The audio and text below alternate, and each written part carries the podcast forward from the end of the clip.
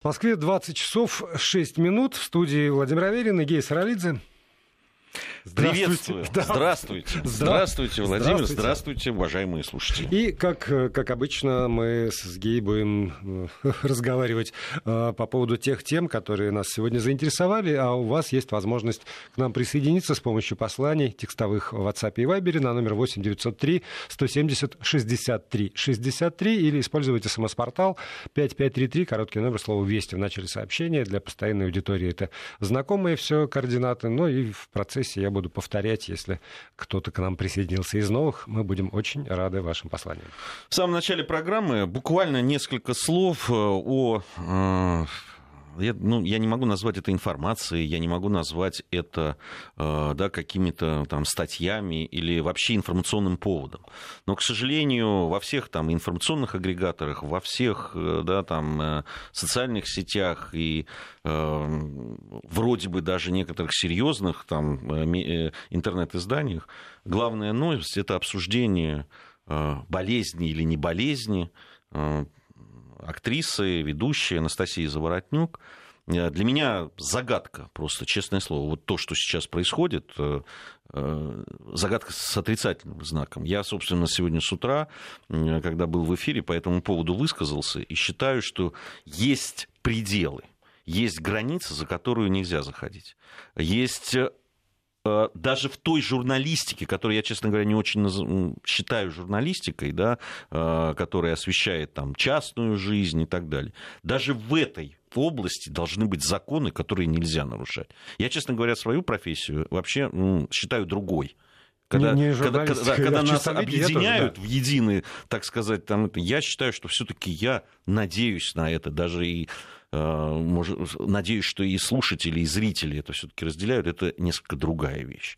Но даже в этой области вот нужно оставаться людьми и нужно иметь какие-то границы. Есть вещи, которые нельзя делать. Просто нельзя и точка.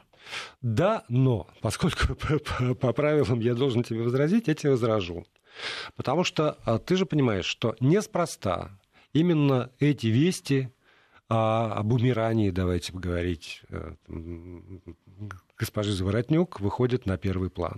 Потому что есть огромное количество публики, которая хочет этого который хочет это читать, хочет это знать, который из всего списка там на странице будет кликать сюда, и по количеству кликов это будет продвигаться выше и выше, и никто не хочет упускать возможности быть самым читаемым, и поэтому и, и дальше вот все подробности, которые я, честно тебе говорю, я не читал. Я видел заголовки. Да, у, я меня, тоже... у меня нет сил я, в это погружаться. Я... И потом в это есть, с моей точки зрения, тоже есть какие-то очень интимные вещи, которые я я не хочу знать. Я не хочу, чтобы про меня кто-нибудь что-нибудь знал, вот уже за пределами э, известных границ. Равно также я для себя определяю границы, за которые я не переступаю никогда. Но ты... Я не кликаю, когда посмотреть там Пугачева в купальнике, например, или там, а это без грима, а вот у этой там прыщ. Никак, никогда. Но это, согласись, это же это внутренний закон. Нельзя прописать ни в каком законе государственном, что там средства массовой информации не имеют права заходить за ту или иную границу. Это мы все выстраиваем для себя, в том числе выстраивают для себя и читатели, зрители, слушатели. И если им э, даже выбрасывается на экран «кликните и прочитайте», то ну, есть внутренние какие-то тормоза, вот это по поводу, не знаю, там этики. Ты знаешь, э, вот, э, а если их нет, если да. посмотреть по, э, значит, самые, самые там, часто запрашиваемых в интернете вещей, то это порнография. Ну что, ну давай вперед да. тогда. Ну вперед. Чего уж там? Ну что же мы теряемся? Ну что ж мы теряем зрителей и, или там этих самых потребителей и так далее? Ну, мы же ну по... так же ну, нельзя. Ну, ну мы же ну, практически на грани. Это. Ну, ну все-таки на грани, но не за гранью. А здесь-то мы за гранью. Я не, понимаешь, я понимаю, что светская вот эта журналистика, она была. Она и раньше была. Да. Она и в прошлом веке, и позапрошлом веке была. И все писали, и даже есть э, истории из Древнего Рима, когда собирали, да, там, кто хроника, с кем, светская да. хроника. Они ходили, собирали, платили слугам, рабам, там, которые знали, кто с кем и чего, и потом, значит, на, где-то там э, это распространяли. Либо в эпистолярном жанре, либо в устном и так далее. Ну, было и есть. Я понимаю. Но согласись, что какие-то вещи можно делать, ну, ну деликатней Но если уж это интересует Безусловно. такое большое количество, я не могу с тобой здесь не согласиться. Я всегда поражаюсь тому огромному количеству людей, которые э, э, это интересует почему-то. Которые потом говорят, да, в этом... Но понимаешь, я, я тоже еще знаю то, что все-таки какие-то запросы, они формируемы когда вот это все время присутствует, понимаешь, когда все время об этом говорят, когда все время это муссируют, все-таки это создает дополнительный интерес к этому, согласись. Соглашусь, соглашусь, безусловно. И а, если с завидной регулярностью показывать, а, скажем, а вот содержание моего шкафа. Здесь у меня туфли, а здесь у меня нижнее белье. А какое у вас нижнее белье? А давайте мы потрясем нижним бельем. То вот эта граница допустимого, она отодвигается, отодвигается, отодвигается. И тут, к сожалению, к великому, совершенно невозможно провести вот такую вот черту. Вот эти люди, а мы знаем этих людей, они хотят, чтобы им заглянули в самые потаенные места а, и сами выкладывают эти места на всеобщее обозрение. А вот есть люди, которые этого решительно не хотят.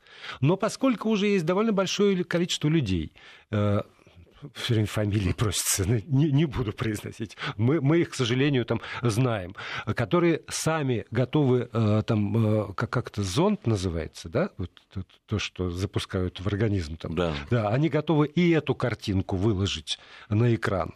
Они материалы УЗИ выкладывают э, тоже там в, в своих социальных сетях. И в итоге, ну, правда, иногда ловишь себя на мысли, что граница, граница размыта. И после этого подспудно, я, скажем, я тоже ожидаю, ну, там, слава богу, не звезда. Вот искренне совершенно. Слава богу, не звезда. Ни у кого не возникает желания залезть в мой шкаф и посмотреть, какие, какое, какое у меня нижнее белье. Но подспудно ты все время ждешь, что э, и в твое пространство могут вторгнуться. И вот, вот это для меня самый страшный ужас, там, как бы я не сочувствовал конкретно Заворотнёв, и членам моей семьи. Я вот просто в завершении этого разговора, да. я просто, я, я правда не знаю, что правда, что нет в тех сообщениях, которые есть. Я пожелаю этой молодой, красивой женщине, не являюсь поклонником там таланта, но при этом все равно пожелаю здоровья. Э, насколько ну или это... хотя бы безболезненной. Ну, безболезненной... Здесь остановлюсь на этом, да, да. вот. Э, э, потому что действительно не, не представляю, как, как сейчас чувствуют себя близкие, там, дети, друзья, там, люди, которые действительно, действительно переживают за то, что с ней происходит. Все, что мы можем сделать в этой ситуации, это, а, ну, глаз вопиющего в пустыне тоже глаз.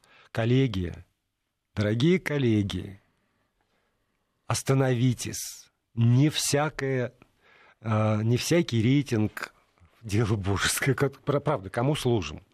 Все равно, кому служим? Вот этот вопрос так или иначе каждый себе задает, и э, не бойтесь отвечать на вопросы, которые ставит перед вами э, жизнь.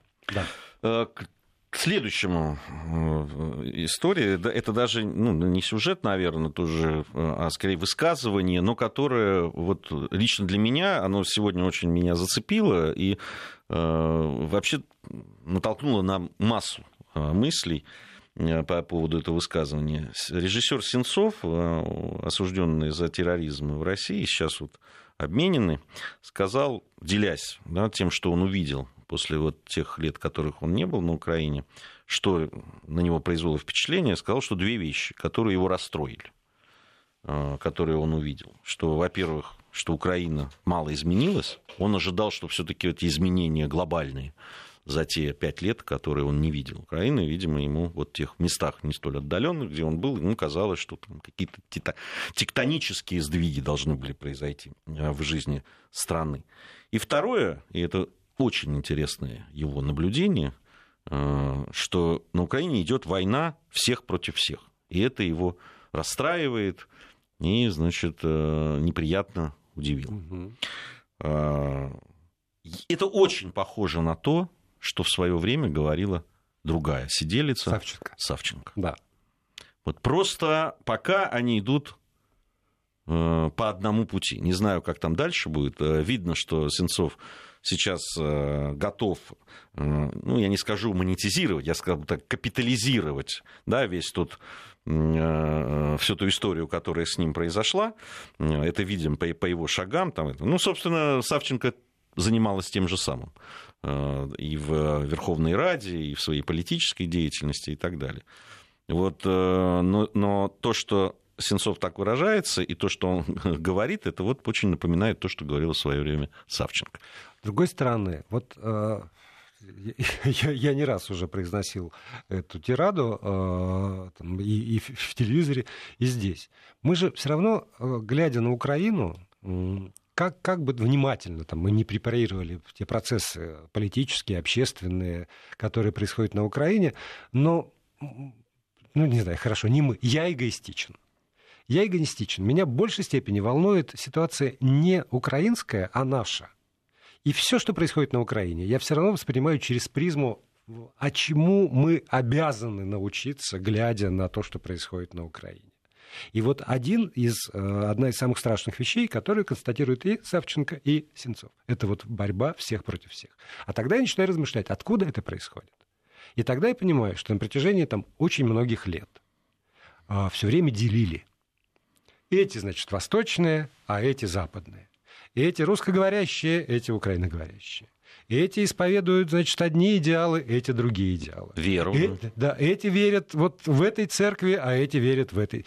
А эти политически ориентированы туда, а эти а у этих герои сюда. Да. одни, а у этих другие. А этих другие. И при этом каждое вот это разделение становится поводом для ненависти потому что они ужасные. Вот я-то верю в это, исповедую это и смотрю туда, я правильный. Остальные с лексикой-то у меня сегодня нравится сорваться. Остальные недостойны существовать. Вот до такой степени. И когда я оборачиваюсь сюда к нам, я, к сожалению, тоже могу констатировать, что есть люди и силы, которые все время хотят вот так по полюсам развести.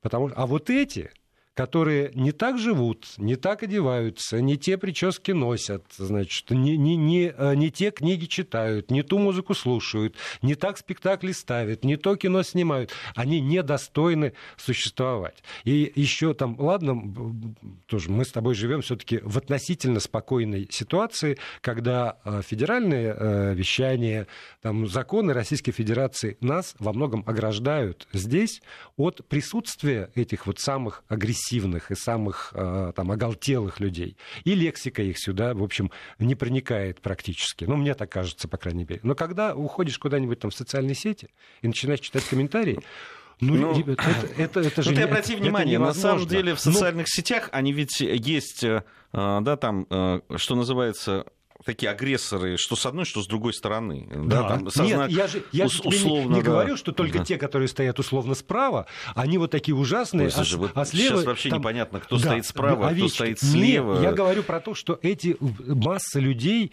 растаскиваясь к плюсам, к самым крайним мнениям, Володя, а, они возможно, отчаянно обще... ненавидят. А, возможно, общество, где, да, при, при, особенно когда там речь идет о больших странах, так что там, и о маленьких тоже.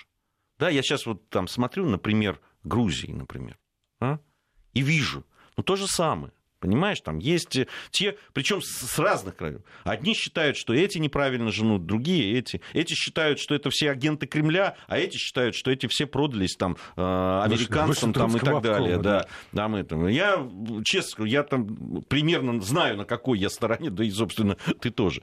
Э, и, и, но э, все равно Функция государства. Вот. Вот, собственно, с языка Функция снял. государства как раз вот этих всех агрессоров и людей, которые готовы пойти там и за то, что они не такие, там, убивать, не знаю, избивать, там. А функция государства как раз защитить основную массу людей ровно от тех и от других.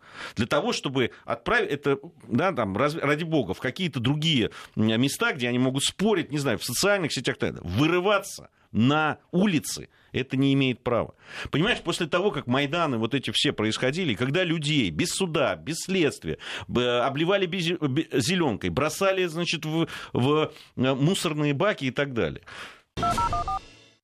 И продолжаем разговор. В студии э, Гей Саралидзе, Владимир Аверин. И ваши послания, безусловно, 8 903 170 63 63 в WhatsApp и Viber 5533, короткий номер для смс-сообщений. В этом случае слово «Вести» ставьте. Спасибо большое за добрые слова в наш адрес. Всегда приятно, если честно. Вот. Ну, слова разные, но спасибо за доброе. Да, ну, действительно, слова разные, но за доброе спасибо. А, давайте э, еще одна тема, она обсуждается уже с, да, с воскресенья э, в Государственное информационное агентство Saudi Press Agency. Она сообщила в субботу еще, что объекты Сауди Арамка около 4 утра по местному времени а, подверглись атаке дронов. Э, приводится э, информация о том, что их было 10, этих дронов. Э, сообщалось, что, что атакованы были объекты на крупных месторождениях в Абкайке и Хурайсе. После атаки на объектах начались пожары. Жуткие. Совершенно. Да, их удалось локализовать со временем, взять под контроль. Вообще, первая информация была очень такая скудная. Э, единственные, по-моему, были вот эти кадры, где ну, было понятно, что масштаб который колоссальный, колоссальный да. да. Потом... Ну и судя по тому, что стал сценой, ценой на нефть и с валютами... Не, ну, потом было колосс... заявлено о том, что за ночь э, Саудовская Аравия потеряла половину да, добычи нефти. Вот, суточные. Причем сначала были такие оптимистичные прогнозы, что довольно быстро они восстановят, потом стало понятно, что нет, быстро восстановить э, не смогут. Э, по поводу того, кто стоит за этими э, ну, те, атакой, было много на себя взял, взяли хуситы, йеменские повстанцы, шииты, шиитские организации. Вот но сегодня даже уже в утреннем эфире у меня разные приходили специалисты, люди, которые разбираются в э, подобных вещах, хитросплетениях, кто в политике, кто в военной отрасли и так далее. Но, в общем, э, разные высказываются точки зрения, но то, что это не рядовое событие, это точно абсолютно. Ты знаешь, я сегодня беседовал с одним нашим коллегой, который занимается экономикой. И э, самая парадоксальная мысль, которую он высказал, звучала следующим образом. По большому счету, неважно, кто это сделал, потому что это выгодно всем. Вот это вот парадокс современного мира, когда э, ну, преступление, там теракт, как угодно это можно назвать, оно страшно, ужасно, но в итоге каким-то образом так получается, что э, разные тоже там государства, политические силы, экономические игроки умеют из этого несчастья извлекать выгоду. И действительно, вот так вот, если раскинуть, всем, всем выгодно повышение цены, даже саудитам, у которых это произошло. Европе и Китаю не выгодно. Отчасти. Отчасти, потому что, ну, там как- как-то вот можно пришли. Ну, они просто да. дороже будут нефть покупать. Да, но, но это вот мнение экономического обозревателя, там, действительно очень мощного специалиста нашего телевизионного коллеги, который занимается экономикой. Для меня а, первая мысль, которая у меня возникла, это мир не будет прежним. Вот просто э, для меня эта атака на нефтяные а, объекты с помощью этих малоуловимых дронов, это примерно вот тот же перелом, который случился со всем миром после 11 сентября 2001 года. То есть просто иная реальность. И мы осознаем, что государства, даже очень богатые, с, с огромной армией, прекрасно вооруженной армией, оно не гарантирует безопасность даже крупным экономическим объектам. Потому что сегодня способ взорвать, убить, предоставить массу неприятностей, он настолько э, в, техническом плане ушел вперед, что государство и генералы, которые всегда готовятся к прошедшей войне, они просто э, этих угроз там, не осознают, ну, данном... не видят. И технически, вот представь себе технически, это значит, что теперь после этого там каждый мощный экономический объект должен создать свою систему ПВО. Не, ну... Насколько это должно увеличить там, себестоимость каждой единицы выпускаемой продукции – а есть гарантия, что эта система ПВО справится с этими малюсенькими вот этими вот комариками, которые там как-то прилетают? Нет. И тогда, значит, мы либо стоим на пороге того, что армии, которые всегда армия, такая прерогатива государства, нам казалось так недавно. Теперь мы знаем, что есть свои вооруженные практически силы безопасности у нефтяных компаний, у там транспортных компаний, у тех. То есть количество армий плодится и размножается, но если еще до, до воскресенья мне, например, казалось, может быть, я ошибаюсь, но мне казалось, что вот эта государственная армия, у нее самое мощное вооружение, у нее вот ПВО, у нее то все, а у этих, ну, там, пистолеты пострелять, то теперь я понимаю, что эти армии, они должны сравняться с государством. Да, в, в, в я, я, я, И для меня это ужас. Я не, не, я не, не, не склонен так э, все э, преподносить. Вообще, э, каждый раз, когда да, происходят какие-то ужасающие такие теракты и крупные да, там мы говорили о том, что мир не, никогда не будет другим, но это все-таки журналистское такое еще немножко, это, когда были теракты 11 сентября, э, по большому счету, ну, мы тут недавно вспоминали, э, да, 15-летие а, ужасающего, наверное, самого страшного теракта, который я в своей жизни встречал, ну, это Беслан. Мы... Да. Э, э, понимаешь, когда тоже, ну, да, там, это все, ты ведешь 1 сентября в школу, и ты понимаешь, что ты уже боишься. Ты уже спрашиваешь, какая безопасность там и так далее.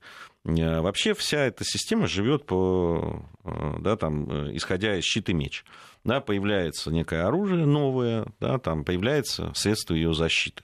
Что-то удорожает, что-то иногда находятся какие-то технологические эти вещи, которые достаточно дешево можно. Тут э, я бы не стал путать все-таки армии и э, террористы. Да? Все-таки это разные функции. Э, кстати, мне специалисты как раз по именно армейские, они сказали, что в армии-то уже давно научились, как только дроны эти появились, как только они начали использоваться в боевых действиях и так далее, ведь были нападения и на нашу сирийскую базу да. Хамими, вот, которая была отражена, там были и другие способы. И, в общем, в принципе, с вот этим роем, так называемым, управляемым, там, э, который с помощью э, э, вот этих летательных аппаратов делается, в общем, армейцы это уже научились справляться. В каком-то проценте, как да. мы помним по Кстати, вот на там спрашивают, что вот Патриот, который саудиты закупили, понимаете, там есть одна версия, которая, вот, в общем, мне очень интересна. Ее высказал сегодня Андрей Безруков, человек знающий, прямо скажем, во всех этих делах, понимающий. И он сказал, что я не верю, что вот эти да, там, а, копеечные, да, там, недорогие, купленные там, на Алиэкспресс, как сейчас говорят, летательные аппараты, что вот они прямо там с территории Йемена прилетели, проделали там десятки километров, их не заметили, и, в общем, они прилетели и атаковали. А, он высказал мысль о том, что так как вот эти заводы, которые атаковали, находятся в местах компактного проживания шиитов, которых, в общем, в Саудовской Аравии притесняют, прямо скажем, чего уж там. И они, в общем, э, и хуситам, и этим шиитским повстанцам в Йемене симпатизируют.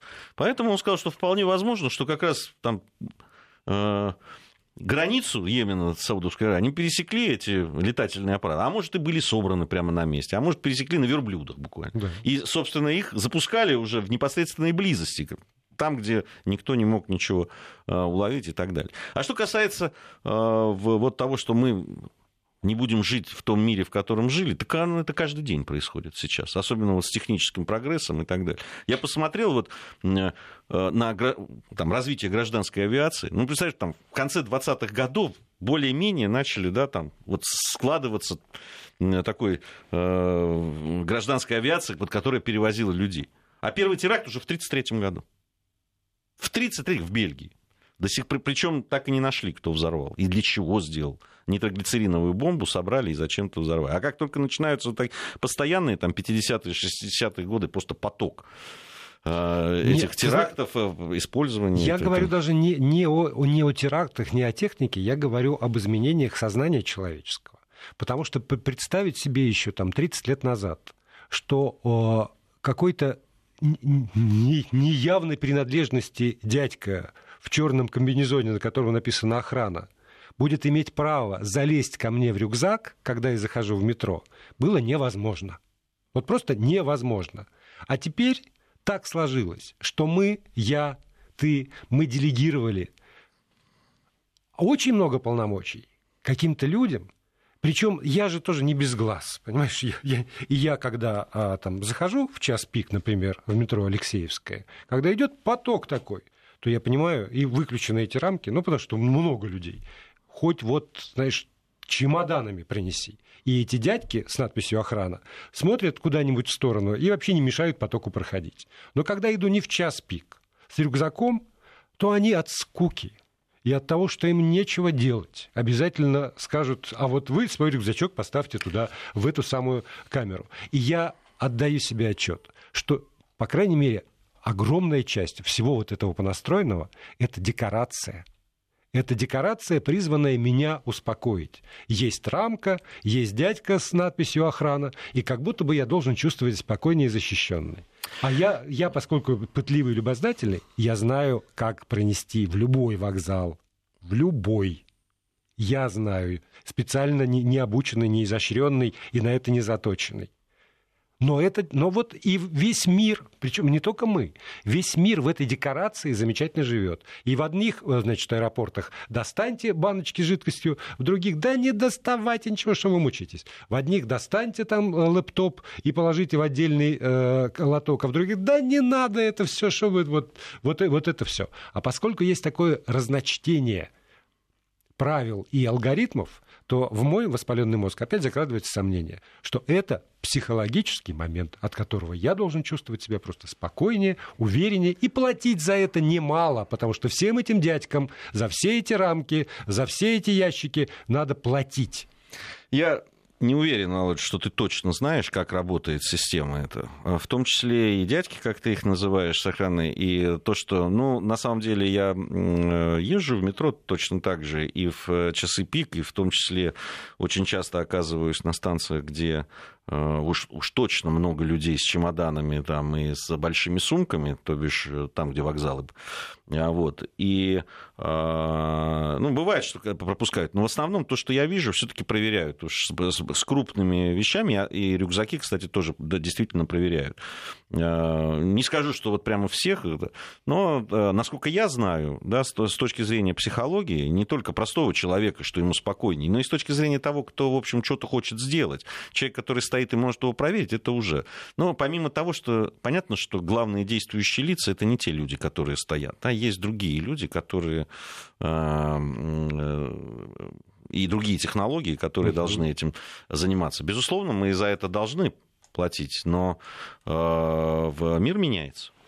Мир меняется. Да, я прав, что Мир С... меняется. Да, мир да. меняется. Так он меняется. Ну, ты представь, э, что еще совсем недавно мобильные телефоны. Ну, ты, мы-то с тобой это помним. Когда, когда ты э, в голове держал минимум, по-моему, ну, около 50 телефонных номеров да. и, и, и мог наизусть их набрать. Мы договаривались и как-то встречались. И не надо было да. там... И это... мои родители, у которых не было ну, домашнего телефона, Поэтому... это недалеко не у каждой советской семьи да. в квартире стоял телефон, совершенно спокойно относились к тому, что мальчик ушел с утра из дома, дома, и когда-нибудь потом вечером вернулся. Поэтому... А сейчас, если родитель с мобильным не проверит, там, где находится чадо, то все да. сошли с ума уже. Мир, мир меняется, но он меняется... Э, это вот не вот дроны прилетели там в Саудовской Аравии, и все, и мы завтра проснемся в другом мире. Да нет, он меняется с технологиями. Вон я был в... Понимаешь, очень хорошо, я это ощутил на Камчатке, когда был там в 2000, в 2000 году, если не ошибаюсь, да. А, и туда, где мы были, где рыбачили, туда на вертолете можно только долететь, тем более зимой. А вокруг снег там метра три. Вот. И мы в избушке на этом озере. И задул ветер. Вот он задул, снег, ветер и все. И мы, а, а у нас билеты из Петропавловска, мы должны же улетать. И вот я, и тогда я понял, вот он будет дуть год. Я буду сидеть год, потому что я, ничего ты не сделаешь, и, не, и никто тебе не поможет, не прилетит ничего, потому что ветер. И все. И дойти никуда нельзя, потому что снег вокруг. Да. И будешь сидеть, понимаешь? Ну вот если хочешь так, чтобы ни от чего не зависеть, ничего не бояться, кроме медведя и ветра там и так далее, вот, пожалуйста. А мир, да, он меняется. Ну, да, и психология не успевает за технологией, увы. Давай еще да. И вот как культурный раз про, норматив. Как раз про вот. это, про то, как значит, государство в лице Министерства культуры Российской Федерации и э, огромного, правда, огромного количества экспертов, очень уважаемых людей, каждой своей отрасли, работали, работали и, наконец, разработали программу «Культурные нормативы школьников». Да, это Минкульт и Минпросвещение. Да. Они вот опубликовали списки там или литература, и музыкальные произведения, и, и фильмы, и даже картины.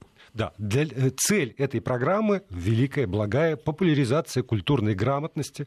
Благодаря проекту учащихся, это я цитирую сайт культура culture.ru э, или культура.рф, благодаря проекту учащихся появятся дополнительные возможности для знакомства с шедеврами литературы, театра, музыки, архитектуры, живописи, кино, а также для поступления в творческие вузы. И каждой школе, которая участвует в этой программе, предписано каждому классу обязательно посещать выставки реальные, в реальные театры водить, возить детей, обязательно в концерты, обязательно, чтобы в кино.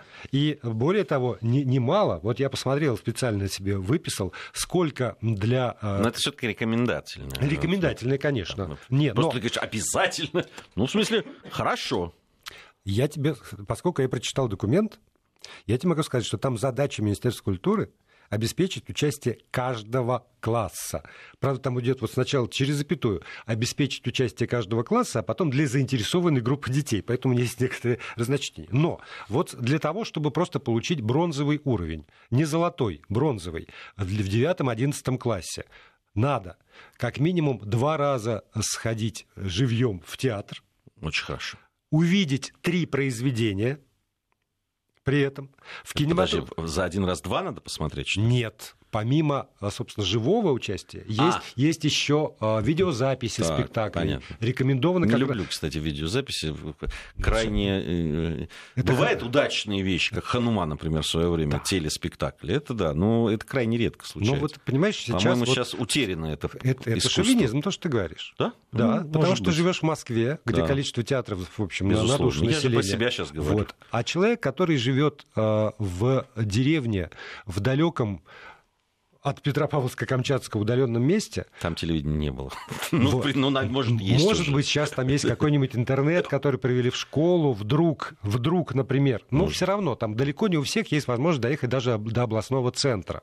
И вот это вот э, больше всего меня э, прельщает, что ли, в этой самой программе, когда так или иначе написано, что э, Министерство образования регионов вместе с Министерством образования РФ должны создавать условия для того, чтобы школьники увидели живьем чтобы они побывали на настоящей выставке, чтобы да. они увидели настоящий спектакль. Это очень важно. Для, да, чтобы вот они не просто так себе как-то вот послушали э, о том, что это где-то там существует, и, и телевизор посмотрели, а чтобы были созданы условия для того, чтобы они могли на зуб это попробовать. И, а без этого какая культура, пока ты это все руками не потрогаешь? Да, хорошо было бы хорошо было бы. Понимаю, поездив по нашей большой, замечательной стране, что иногда это пока ну, только благие пожелания, к сожалению. Но э, я, я могу сказать, я впервые ну, так получилось, что первая часть жизни у меня прошла э, под Мазари-Шериф в Афганистане. И вот никаких спектаклей я не видел. Раз в неделю кино, вот, ну, детское привозили угу. и показывали. Очень часто одно и то же. Но нам все равно было. Мы готовы были смотреть какого-нибудь Кощея Бессмертного и приключения Буратино. Еще, еще не сняли. Приключения Буратино чуть попозже появилось. Ну, или бы я его там туда не завезли, под Мазари-Шериф. Вот. А, поэтому э, я первый раз живой театр пошел в Руставе. Туда приехал какой-то тюз, значит, не знаю, из какого города. И, значит, и это меня просто атмосфера театра поразила. Ну, я догадываюсь, что это было не самого высокого, а, значит, художественного исполнения э, э, спектакля, но я после этого стал просто заядлым театралом. Ну, Просто я очень люблю театр. Не скажу, что я театрал, но я очень люблю ходить в театр. Ты знаешь это. Вот. Э, и с тех пор вот у меня любовь. Мне кажется, что очень важно, чтобы дети имели возможность вот так пойти и приобщиться к этому. Я здесь абсолютно согласен. Ты знаешь, очень много я увидел э, негатива в отношении вот этого культурного норматива. А, какой-то по делу, какой-то не по делу. Это там... вот по поводу того, что именно включено что в именно этот включено, рекомендованный список. Что, да вот они там, зачем вот там 300 страниц, это культурный норматив, вот они это не учли. Там... Слушайте, давайте честно.